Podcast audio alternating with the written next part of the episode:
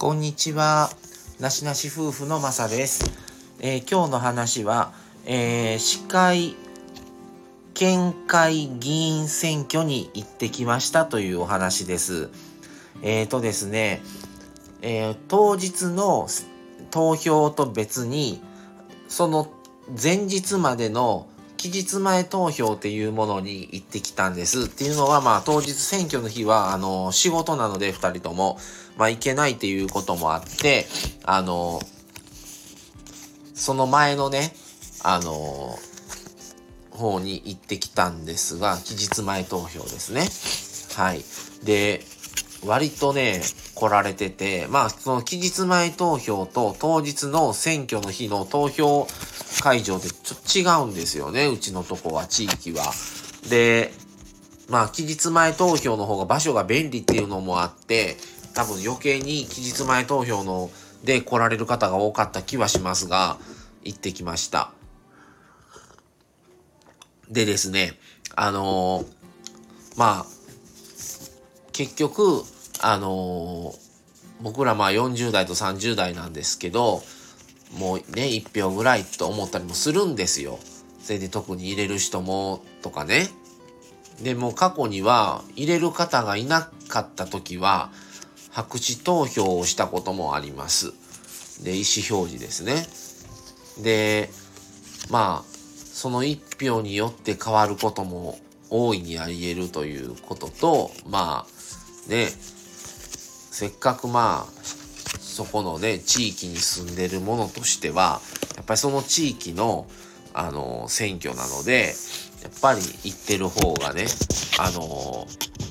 社会参加にしたかなみたいな気にもなりますし、あの、本当に年齢関わらずね、あの、ぜひ投票まだの方は行っていただけたらと思います。でもうこれね、流す時間がもう当日のもう6時とかなので、ちょっとね、もう時間がないんですが、皆さん投票は行かれましたでしょうか？はい。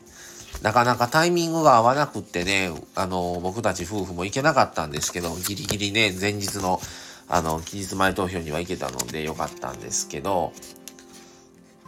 はい。で、まあ、結局、あの、聞いたところによると、あの、投票に来られる方が、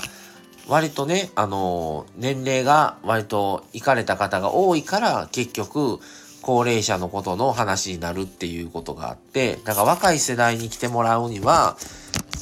まあね、本当にこれからの子育てとか、これからのね、将来の年金がどうなるとか、まあいろんな問題があるんですけど、国の借金とかね、どうすんねんそんなんとか、今いろいろ、いろんなことがあるんですが、結局、投票に来られる年齢層が高いから、そういう人に合わせた公約が多いっていうのは聞いたことあるんですよ。なので、ぜひ若い人も、これからね、あのー本当にいろんなことがありますし、それによって変わってくるっていう、将来が変わるっていう可能性は十分にあるので、ぜひあのーね、本当に難しいこともよくわからなくて、こんなことしか言えませんが、ぜひあの投票行っていただけたらと思います。はい。ということで、今日は、えーなしなし夫婦も投票に行ってきたよという話でした。で、まあ本当に、あのー誰に入れていいのかわからなかったっていうのが正直あったんですよ。それでただ数日前に、あの郵便の方で届く、皆さんのね、ご家庭に届くと思うんですけど、大体のその、大まかな公約、まあその、投票、なんて言うんですか、その投票に参加する議員さんと、その方の公約、どういうことをするっていうことが書かれてるので、本当にそれ見て、あの、選んだっていう感じなんですけど、はい。ぜひ、もし行ったことない方も、ちょっとね、興味持っていただけたらとも思います。ということで、はい、今日は投票に行ったよとお話でした。はい、また次回をお楽しみに。それでは失礼します。さようなら。